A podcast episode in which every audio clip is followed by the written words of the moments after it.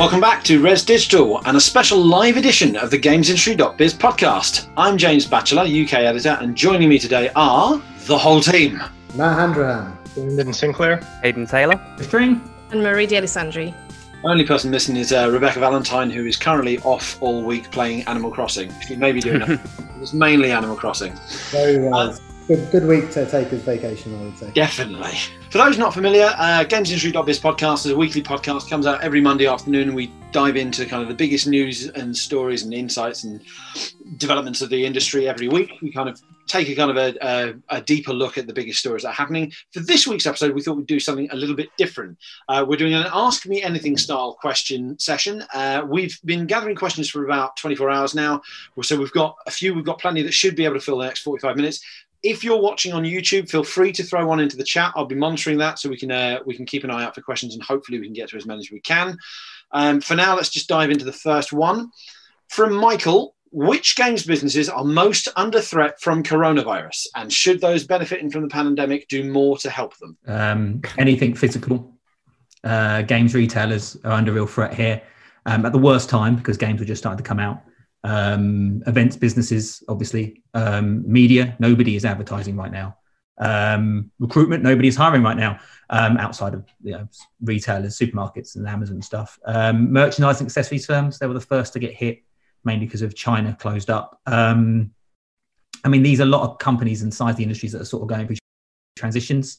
and we might find that these transitions will accelerate now, right? I mean, digital might accelerate, physical may decline heavily, you know, through this and actually after this. Um, media may have to evolve away from the advertising model a little bit. Events companies may have to look at things that are digital. And this is that this is the thing. It's not really about businesses about people because um, we as um, people need to learn. I mean, if you think about um, you know, media moved from magazines to websites and then to video and that kind of stuff. And you think about how uh, games distribution moved from cartridges to disc to digital these transitions took time and we learned to adapt and evolve as people as we go along and there's a thing that these these transitions might really accelerate. So that anybody that's sort of in a in an industry or side of the industry that's changing quite a lot we might find the changes are going to happen quite quickly. Um we can't and and we, even we like we're doing a live stream. We've never done a live stream before. Um we've never done a video before. Uh, and here we are having to adapt. Um so yeah uh all of those companies are going to be hit really hard by all this well, I think the thing that just to build on what Chris was just saying, that when a lot of people think about video games as, or the games industry, I think they really just think about people that make games and the platforms on which they play games. Like for, for most people, games are developers and they are Xbox, PlayStation, whatever, what have you, VR, stuff like that. But what this is real, the, the the sectors is really hit the hardest. I think are the, the the there are whole there are whole business areas on the periphery of all of that. So, like Chris says, peripherals, events, retail. These are the places that are really suffering at the moment. And I actually think that a lot of people, when they think about games and the games industry, don't really think about how many different little bits and pieces there are all the way around the outside, the stuff that they just play every day.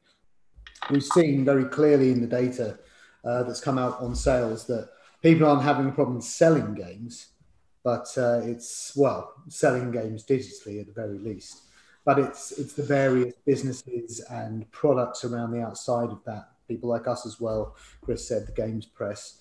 You have to really think about the way you interface with your customer, uh, the kind of value you provide to your partners, um, the kind of ways you can monetize your business. So I think it, it's going to be a bit of a reset in the way that a lot of people think about how they can exist within the games industry. But the the actual the core of a developer makes a game and sells it to a customer, that's probably the least effective part of all of this. And, and there's an argument to say that it could be a boon, it could be a bit of a boost in that respect. Yeah, I think I think we talk a lot about uh, physical goods, so retailers, distributors, uh, manufacturers as well. Um, but I've been thinking a lot as well about all these games that are currently being developed and that rely heavily on motion capture and voiceover and uh, all that sort of stuff that you can't really do at home because usually you don't have a soundproof room in your flat. I mean, maybe you do, but you're weird. And also all the games that rely on um, geolocation. Uh, I think we talked about this in a previous podcast about how Pokemon Go had to adapt uh, the way it's played to account for the fact that people can't go outside. I don't think Niantic is specifically at risk. I mean, I don't know actually, but um, there are also smaller developers that rely on those technologies that are going to be impacted, and there are games that are going to be delayed or cancelled because of this situation. I think. Yeah, well, go, going outside has become a weird, like, post-apocalyptic meta, meta game, anyway. yeah. what is outside?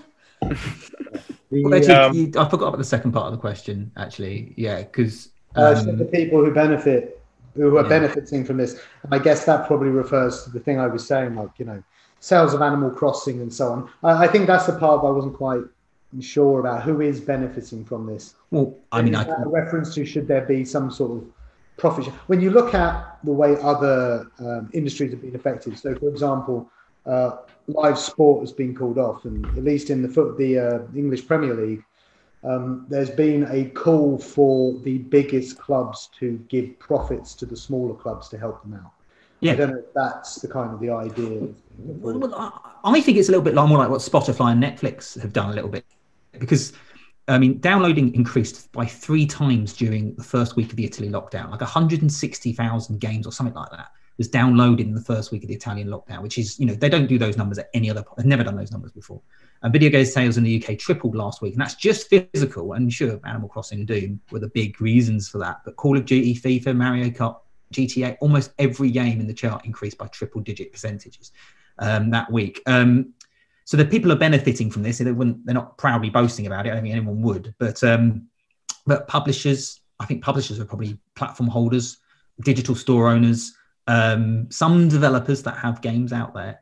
Um, and I'm not. I think what would be interesting is if they started investing that money back in. We just saw the Epic announce a publishing thing. I don't know. I haven't looked at the story deeply enough, but I'm, that might be part of it. You know, advance some money, remove or reduce store fees. You know, remove, reduce licensing fees. Um, developers that are doing well, you know, get those freelancers that you've got, put them on some form of retainer. You know, protect them during this whole thing because you know people that you might need when this is over. Retailers, you know, if PlayStation, Xbox really feel they need Game and GameStop when they launch new consoles, then they probably ought to do something to make sure Game and GameStop are not going to be completely obliterated by Amazon, and PSN, and Xbox Live. Um, these are all things you can do. It's not necessarily giving away free money to companies that are struggling. It's more about like put, investing that into different ways and um, advancing stuff, you know, for be so that we because that's the thing. Brendan brought it up in a, in a chat we had um, on Slack a little while ago about TIGA requesting tax relief for video games because of what's going on, and I, TIGA always asks for tax relief is what they do, but um, but uh, actually we're we're not an industry that really needs it because we have all because if you look at the pure numbers, it's looking good broadly speaking. You know, we're an industry that doesn't need any help, so we probably are an industry that probably needs to look after our own a little bit um, and and protect ourselves because we we can. So the companies that are in that position, they might want to look at ways and develop initiatives to to do that. So you were talking about the um, the pivot to digital picking up speed here and some of the other changes as, as people are just going to have to do things a lot quicker than they expected. Uh, one of the things that that I was thinking is is the games as a service model and specifically, you know, things like Ultimate Team or, or League of Legends, things that really kind of are driven by engagement.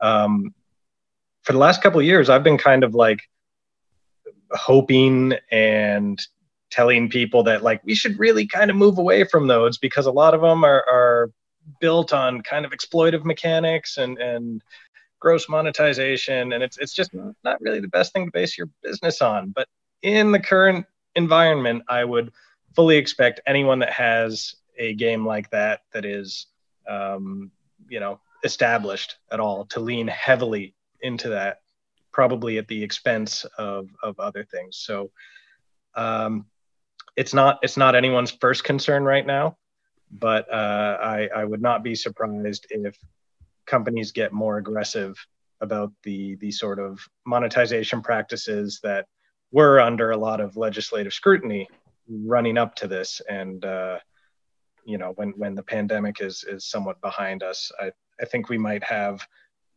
uh, built an even greater reliance on those than than we have to this point which is mm. good we have I mean, seen a little bit of some companies just giving it away for free. Actually, we've almost seen the reverse. You know, because I guess it's because they're getting this engagement and they don't want to be seen to be monetizing a, a, tragedy, which is what this is. Um, they're sort of you're not all. I, I, I can't speak for every company, but I've seen like um, uh, game developers doing like free weekends and giving away coins and all that kind of stuff, so people can just play and not have to worry about spending money. And you know, all the games companies that are giving away free codes at the moment to try and you know give people stuff to do. I mean, it's all a bit of a PR thing. Um, yeah, I don't.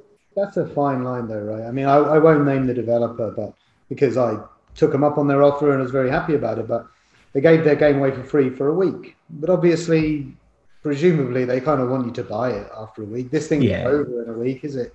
Um, I, I yeah, feel that's, like that's, yeah. this whole situation is like really. There's a lot of easy PR wins, and we've had most of them in our inboxes in the last sort of two weeks. And then, while you can say there's like there's this upside, there is definitely the sense that, and you know, I don't know if this is even a problem, but like people are indoors a lot more. There's this idea everyone's got so much time on their hands, and video games is like the fill up your time business.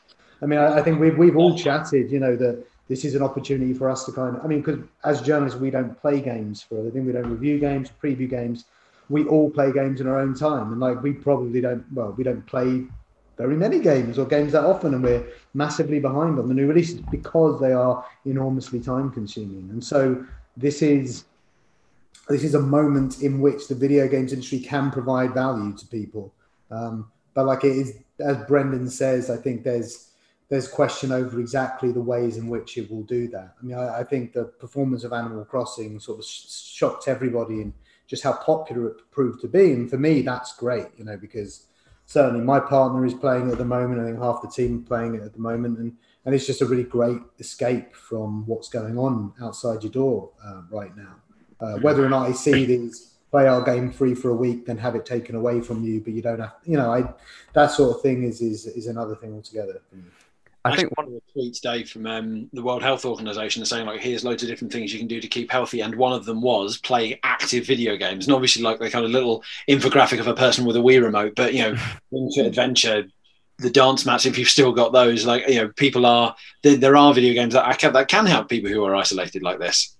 Yeah, well, I think we're kind of drifting from the question itself, really, which was sort of what parts of the industry are going to be hardest hit. Um, I think the number one is physical retail in terms of like the size of its presence within the industry and the degree to which the industry is able to function without it. Uh, in a recent podcast, we did talk about this subject um, in some depth, but there was this idea that I put forward then, and it's something that's come up time and time again throughout my career, which is about 14 years at this point. That there was always this idea that you know, when you transition to a new console generation, you need physical retail. You need the shelves. You need those stores, and that's always been true. But this is a generation where there is a realistic chance that it will be forced to happen without physical retail in it, and in doing so, it kind of pushes the industry progresses quite slowly in terms of consumer behavior, like the move online and comfort with digital downloads. This could be a real push that really forces people that really are dedicated to gaming and want their games and want the new machines to, to buy them in new ways because either it's that or it's nothing at all, right? So, and that is a real threat to retail, um, more so even than just three months of not opening up. It's it's three, four months of consumers that do have loyalty to physical retail being forced to buy their games in new ways and maybe seeing, you know what, this is better or I prefer this now or whatever. We've we've spent the first third of this session talking about this question, which, to be fair, it's a big question, it's a big, uh, big group. But we are actually starting to get a couple of questions in the chat, so um, thank you very much for those. Uh, I'm going to put you guys on the spot then with the first one. Mike, Mike Garcia, what do you guys think of the push to unionize the game development industry? It should happen. Yeah. That's my opinion. Next question. Just, yep, that's done. This has been kind of I think it's been long in coming here because for for decades now, uh, publishers have have really benefited way too much from just being in the business of making games, and everyone that played games when they when they grew up wants to make them for a living, and that means they are willing to take some some compromises on it instead of being paid what they can get paid working for a you know, as a programmer for a generic tech company, because it's like, wow, you're making games for the big AAA publishers. You can you can short them on the uh, on the pay a little bit. You can you can work them harder. You can sell them on just working conditions that are not really acceptable because you're doing it for the passion. You know, you're doing it for the love of the game. Your, Your favorite word, Brendan. yeah, absolutely. It's and it's just set up in like it hasn't even had to have been a like uh, a nefarious, malicious, concerted effort from the publishers to do this because there's a just a constant supply of uh, kids out of out of college or self-taught that are just like willing to throw themselves into the meat grinder to get these games done. And it's we've gone too long without without developers having a proper advocate looking out for their interests there's the IGDA there's some other other game organizations which serve a purpose uh, I think is primarily as a networking and educational purpose.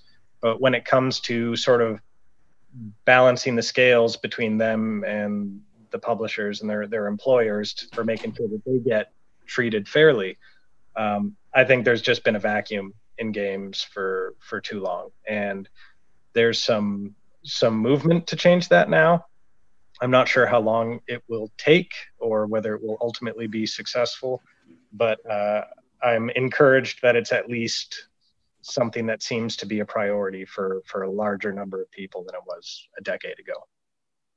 So I'm I'm you know obviously I think broadly it's important. Um, the um, the only thing I've got is I'm not entirely sure how, how how much really there is an appetite amongst the entire development community for it. Mm. And I only say this because I was at I was at I went out. This is a year ago, and this is entirely anecdotal. But I went out of about 20, 20 just over 20 programmers who work for a big games company. Um, and I was just hanging out with them. I was just there and I was talking to them. I asked them if anyone's approached unionize, unions and that kind of stuff with them. A lump, bunch of them had been directly approached about it.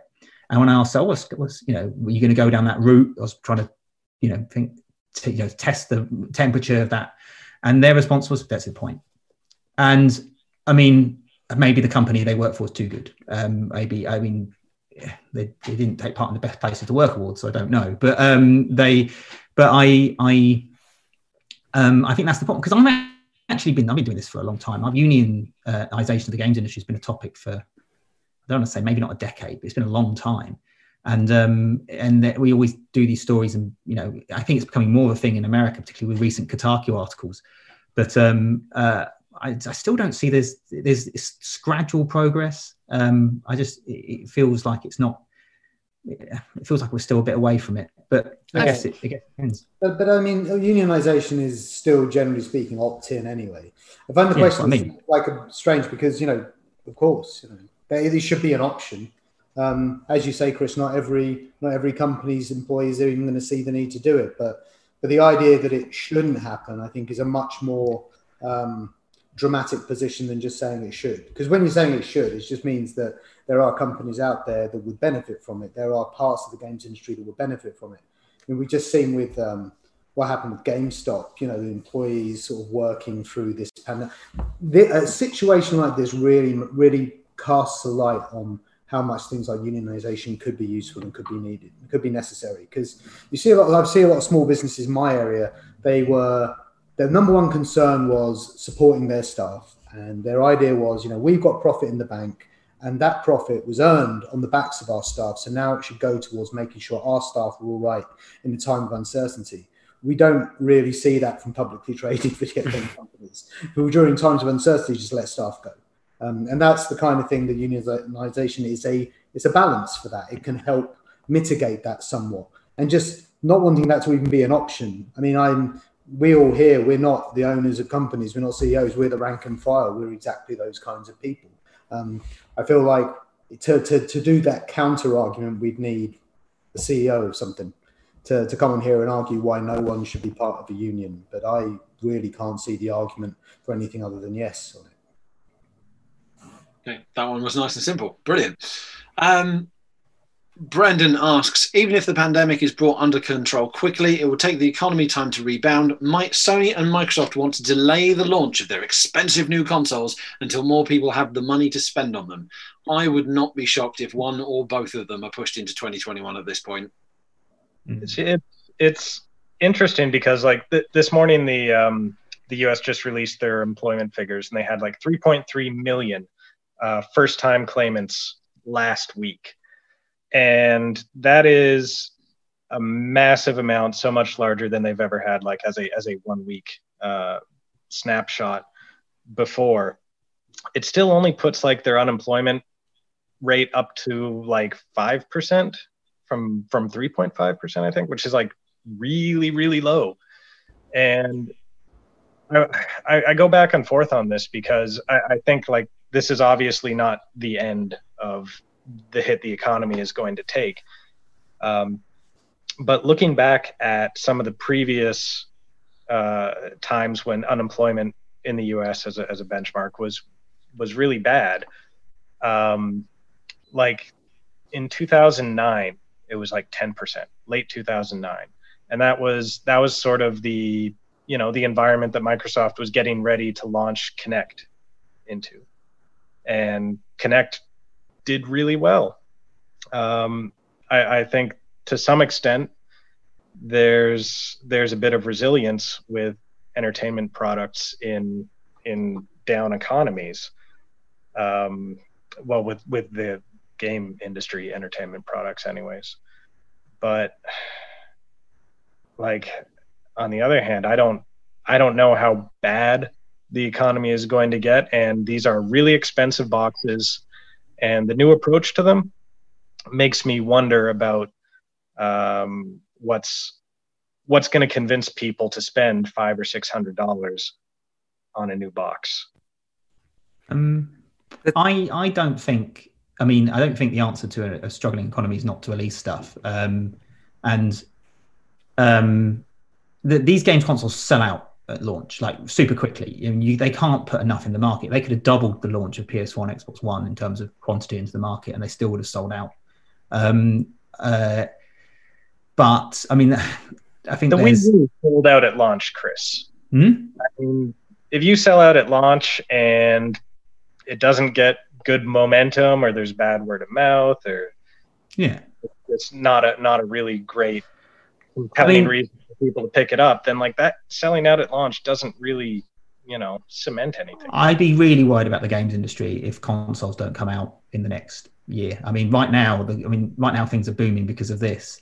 But the games industry had its worst year probably on record. I mean, sales of games consoles have just plummeted. Nobody's buying them, um, and it's yeah, even the Switch. Switch. Apart from the Switch, I mean, Nintendo being the glorious exception at the moment, who are selling out, you know, you, you know, all, yeah. all, all the way. Um, I think if you're if you're PlayStation or Xbox, then you don't have anything to give in the next, maybe not at Christmas, but certainly in the in the next year or so, then there's there's trouble ahead. you are losing that audience. That audience is drifting away and going somewhere else. And um, I think there's a there's a there's a game to play. Um, if either of the consoles get de- either or both of the consoles get um, delayed, I'm, I'm, sure they'll be with us before end of March. If only because it's the end of the. Well, the economy won't have recovered by then. I mean, this is. Um, That's the thing. I I don't think we exactly know how much time the economy will need to actually recover. And like, if if then if they do get delayed, is March going to be enough time for the economy to recover? I kind of doubt it. No. Um, so I don't I don't know if if they should delay the console. What I know is a lot of people will have picked up gaming as a hobby during this pandemic, right? Because there's nothing else to do apart from playing video games. So if it is launched, if they are launched, sorry, this year, maybe there's a lot more people who are not playing games who might buy the consoles if they have the money. That's the big if, if they do have the money by then. But I don't know. Well, if they're not going to launch the consoles this year through, through choice, I, I, don't see it being through choice. I think if they can, if they can launch them, they will launch them. But if they don't launch the consoles this year, they should cut the price, like by necessity, they should cut the price of the PS4 mm. and the Xbox down to like fifty quid a piece, and just get them out there. You know, like just do it. I mean, I, I don't know. People are going to pick up this, uh, pick up gaming as a hobby, and nobody can buy a Switch. Then the only thing standing in the way, surely, is the price point of the systems they can they can access. But I, I don't. It will never be by choice. I don't think. I think if if the consoles get delayed, it will be because they really don't have any any way of, of influencing what's going on. Um, I don't see consoles getting delayed because of concern that it will take six to eight months before more people have more money to spend on on hardware. Okay. Next question. Uh, let's go. We'll do one more pandemic question because we're because it's a clearly a running topic uh, for obvious reasons. This is from Kin. Uh, how do you see the games industry changing after this pandemic is over? Do you foresee any changes to how developers manage the projects going forward? Um, I wonder if that's partly an allusion to the fact that obviously a lot of people are remote working. And I've been talking to a lot of studios about the process of remote work. I'm actually in the process of um, writing a feature on or preparing a feature on the companies back in China that have gone back to work um, after remote working, and a lot of them are saying like you know like, they're glad to be back in the office, and there haven't been as many kind of well now that we've shown we can remote work, we'll do more of it, or we'll be more flexible to it. Because as much as remote working is an option, it's it's it's accessible, there have been like kind of notable, not significant, but notable kind of dips in productivity. Um, it's just it's just not possible to develop games as quickly when you are so scattered. Yeah, particularly if you're a larger organization. Indie teams, indie teams are often remote anyway, but larger studios, yeah, they're they're going to go get back into the processes. Um, so, but I don't know about you guys. What do you think this is going to change the way the industry works? Yeah. I hope so. Chris, thank you very much. I think the, the, trans, the, I was talking about transitions earlier about how it might accelerate transitions. One of the transitions the entire of the employment world is going through is working from home. Increasingly, more and more people are working from home, but it's it's a slow thing because industry, because businesses need to learn to adapt to that. They need to look at how to use tools, and that's why they start off with people working a couple of days a week, or just those sort of people can work from home, and those people have to work in the office and that kind of stuff. And they've slowly, gradually been transitioned to this over years and years and years, and it was going to take years and years and years more. And suddenly, boom, overnight, we're all doing it. And to go suddenly, okay, now you now when people start going, actually, can I work from home two days a week, three days a week? And you go, actually, you know what? It doesn't, it didn't impact our productivity. It didn't impact the workflow at all. I think companies would be sort of, you know, you know, they, they this is something they know they can do now, and they'll feel confident in doing it. And as before, they were probably trying stuff. Now they've been forced into it, and I think we'll, we'll discover. We know, don't we? We're we all a remote team, and it goes pretty well. So, um, I mean, there are challenges, but um, those are the things that you sort of work through using technology. So I, I, I think it will I think it will change, particularly that side of things in terms of where people are working and and and um, how that's done. I mean, you look at look at the new Ori game. You know, look how great that is and how beautiful that looks. 80 people, nobody working in an office. It's it's doable, and it's and people are going to discover that. I think. Yeah, I think that the hope would be that even the larger companies would, as Chris says, like relax a little bit about having everybody in the office five days a week. I mean, it was fairly old-fashioned way of thinking anyway. I know what you're saying about dips in productivity, but of course, this isn't like a managed transition into allowing people to work from home. It's like, okay, tomorrow everybody has to work from home. Any dip in productivity there is to be expected, and it's got nothing to do with how well it can work. Um, I think this experience will. I know. I, I think um, uh, there must be plenty of people who now have to work from home, with, surrounded by their kids and so on. That maybe don't like the experience. Maybe they do like working in offices, but I think a lot more people are going to have their heads turned by it. I think on the other end of things, in independent development, I mean, it's already been like that for a while. And I think more and more people are having their heads turned by it. I would direct everybody to a, the last episode of the AIAS Game Makers Notebook podcast, which was Robin Hunicke, the founder of Funomena, talking to Emily Greer, who founded Kongregate and is now running a studio called Double Loop. And this was before the virus hit. This was at Dice Europe, uh, Dice US this year and they were talking about how like Emily Greer started up this new studio and she wanted good quality of life and literally you just have to allow people to work from home if that's what you want starting from a blank sheet of paper now you would never ever conceive of forcing everybody to work in an office if you really wanted what's best for your employees um, the commute managing children the mental strain like these are all big factors and generally speaking the whole office culture idea has really disregarded what employees actually needed to feel happy. I mean, some people would like it, but not everybody. And that's that I think is something that's been that idea has been creeping into the industry and has been um, pushed forward by just the rise of independent development. But I think hopefully this will show the bigger companies that there is another way and that maybe more employees can work two, three days a year. I mean, I, you know, I, I we're a we're a remote team, right? But we try and meet up as often as we can. Um, my my partner lives in Scotland. If I was forced to work in Brighton, what would that do to our relationship? You know, these are the kinds of things that companies just haven't seen as their business for the longest time. Um, and obviously, we're not going to have an epidemic to deal with day in, day out forever. But I think this experience will make people more alive to the alternative routes and to, to ways things can can work more generally favourable to everybody. And they'll, they'll benefit quite a bit from it. You know, suddenly they don't people they, they can attract talent, and they're going, oh, you can actually stay working from where you are. You don't have to relocate your family and move to a different country or just into a different location. You can stay where you are. Suddenly, that recruitment problem, which is a big issue in the games development, particularly in the UK, where there's there's too many jobs, not enough people, um, not enough experienced people who want to do it. Um, it's a it's an option for them now. Um, I think they'll discover it's an option for them.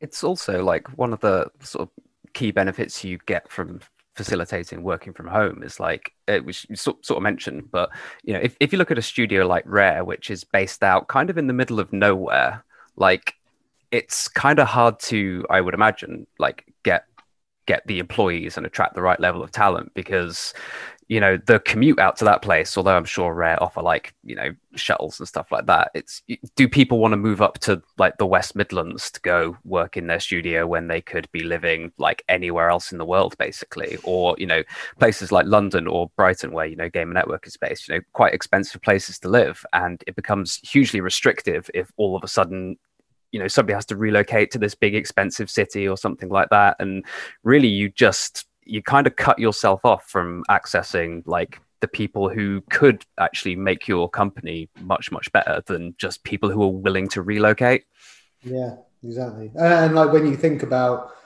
the kind of places that, that are development hubs, particularly in the US. I mean, this this conversation with Emily Greer I'm referring to, they, Emily Greer lives in San Francisco, you know, and you cannot reasonably ask another human being to live in San Francisco. no. it's, just, it's not fair. You know, you've got you got to accept that. But she also said just like we just hire the best people wherever they are. And actually, what it really does is it puts the onus on the management of that company to come up with ways to effectively work with everybody, rather than putting the onus on the employee to up sticks and move to wherever is convenient for management. Um, I just want to say I lived in San Francisco for seven years. It's it's a lovely place. Matt was only talking about it's too expensive, right, Matt? no, I do love San Francisco too. Yeah, yeah, no, it's too expensive.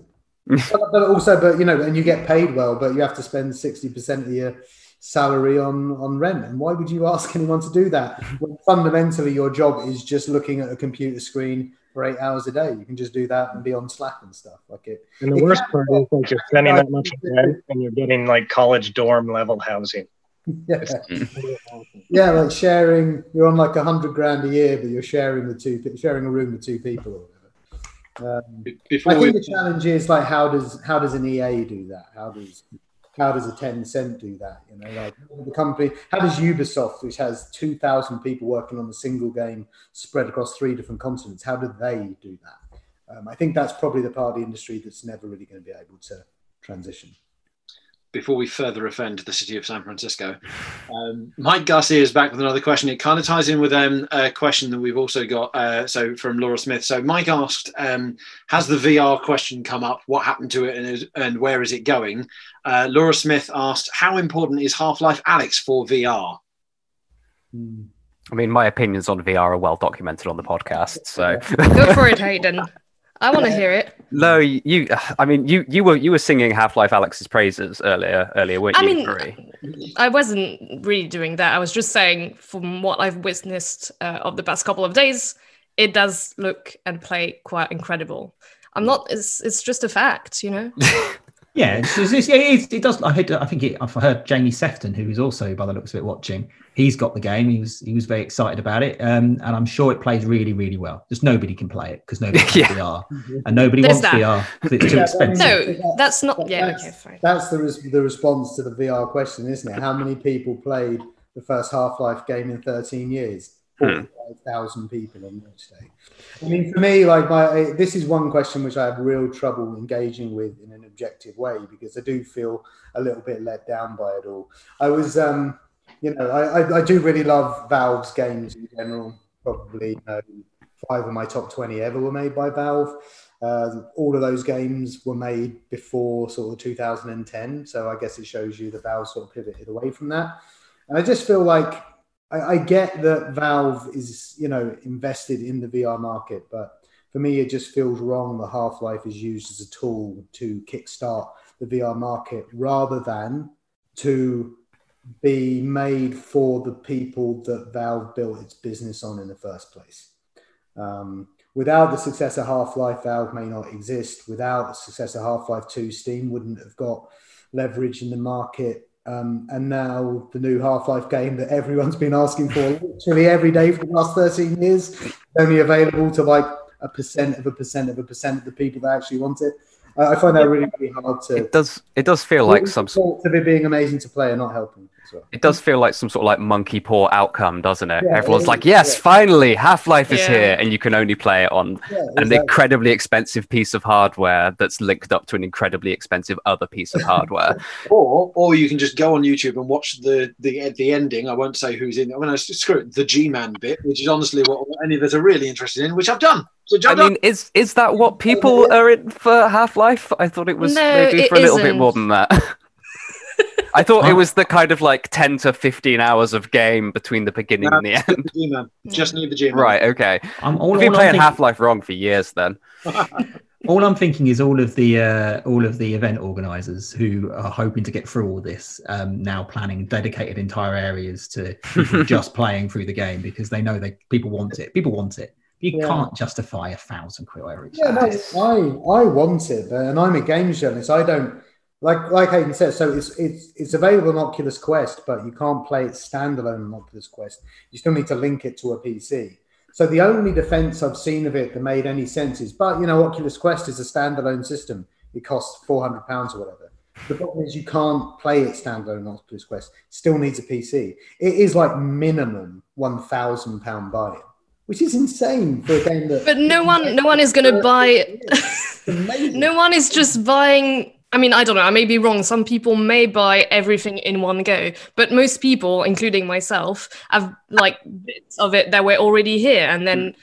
I have had a headset for the past couple of weeks now, so that's the that's was bought for Half Life Alyx in the first place. But, but if- the PC we had already, and but had it for years, and I mean, I don't know. I don't know what I'm saying right now. I'm sure Gabe Newell's thank you card is in the in the post. well, no, it's true. It's true. So much money on its hardware, but I can't. I just can't. I can't justify it, and it feels wrong. No, I understand though. Yeah, that's fair Jamie, enough. Jamie, who is on the stream, he he did buy a PC and an, an index to play it. Well, that's so, mad. Someone's earning. Yeah, I know. I'm paying. I'm paying him too much money. Um, I mean, I'm desperate to play it. Desperate. Yeah. It, it sounds amazing. I have total confidence. But weirdly, like the thing I was reminded of, I actually talked to a couple of people at Valve who worked on the game, Sean Vanaman and Corey Peters, and they're like really engaged and really interesting on all the various challenges of making it. And you can see it's like been a, a great thing for some designers to wrap their head around. What is Half Life? How do you boil it down to essential parts? How do you move over to VR? What does VR allow you to do? Like respecking and remaking the game on the fly to take the best possible advantage. But it just, you know, and that's great for them. But that's just them, isn't it? Like, and, and I feel like when like companies like Microsoft have this sort of like internalized thinking, like the Xbox is going to be a platform for TV watching, everybody rips into them for it. But like Valve have been given a bit of a free pass on this one, I think. I think there, there, there, there obviously is a lot of upset in the community, but Valve have a tremendous amount of respect and this this feels like a pretty egregiously wrong thing to do. But you know, again, this is not all that different from Half Life Two, Matt. Like yeah, you mentioned, yeah, like they used that to push Steam, and I remember the the uproar at the time about people. Like, I have to install this Steam DRM thing. I don't even want. This is the worst thing ever. And uh, yeah, they they came around on that. Didn't cost a grand, though, did it? Yeah, that's. Honestly, if it was about installing a client on my PC, I would have done it by now. Trust. You know. We've got about five minutes left, so I'm going to run us on to our last question. Uh, let's go for Question from Mark Davies. Uh, the Legend of Zelda Breath of the Wild launched Nintendo Switch. We know that Halo is going to be a big title for Xbox at the launch of Series X. But how important do you expect killer launch games to be for the next batch of consoles? Um, quick, I'll just say Nintendo does need a killer app at the launch because people buy Nintendo consoles for Nintendo games. They're like a weird thing. So they needed Zelda, they needed Wii Sports, that they, they do need that that's if you don't have a big Nintendo game at the launch of a Nintendo console, what's the point of having it? Um, Xbox and PlayStation. I mean, PlayStation 4 dominated this generation. Its launch lineup was rubbish, um, and they they they they. I mean, it, it's because they sort of they're a little bit more third party based, right? You got you know Call of Duty will be there and Cyberpunk will be there, whatever. Um, it is good to have something special. I'm sure Halo is going to be a big deal to Microsoft, like maybe Forza would be as well. But I, um, no, I don't think it's important for PS5 and Series X. I do think No, it's important for Nintendo. I mean, like, what was the launch lineup for like the 360 and the PS3? I don't think it was anything especially notable. Actually, really. Oh, was it? Well, I- Yeah, actually, you'll find Perfect Dark Zero, okay, right. Kameo Elements of Power. Kameo Perfect Dark Zero Right. is awful. It's Project, Project Gotham 3 was it? Geometry Wars Retro Evolved. Like, right. I bought a 360 at launch. I played nothing but Geometry Wars for five months. Because it was the only game available. No, but, that, but that no, but that's a, that's a great game. Yeah, I think also what uh, for PS3, Genji Days of the Blade. I think Genji Two Days of the Blade. Massive damage. Sorry. Massive damage. Hit the uh, the weak spot. Yeah, Real the- time. the giant enemy crab, right? Yeah. Well, we all know- we all know- Really, really old, it turns out. But yeah, I remember all this stuff like it was yesterday. I think there was also like a dragon riding game called The Lair. Which Right, like- I was trying to ask the, the dragon riding game because that was my Factor Five, the guys who did Rogue Leader and uh, Rogue Squadron, the I- AKA The the, best Star Wars games, and it was this weird dragon flying thing re- with motion controls that didn't Yeah. work. I was trying to remember the name of it. It was Yeah. the control, Lair, yeah. wasn't it? We has to do that. Yeah. Um, don't- don't forget- those lineups were terrible, absolutely terrible.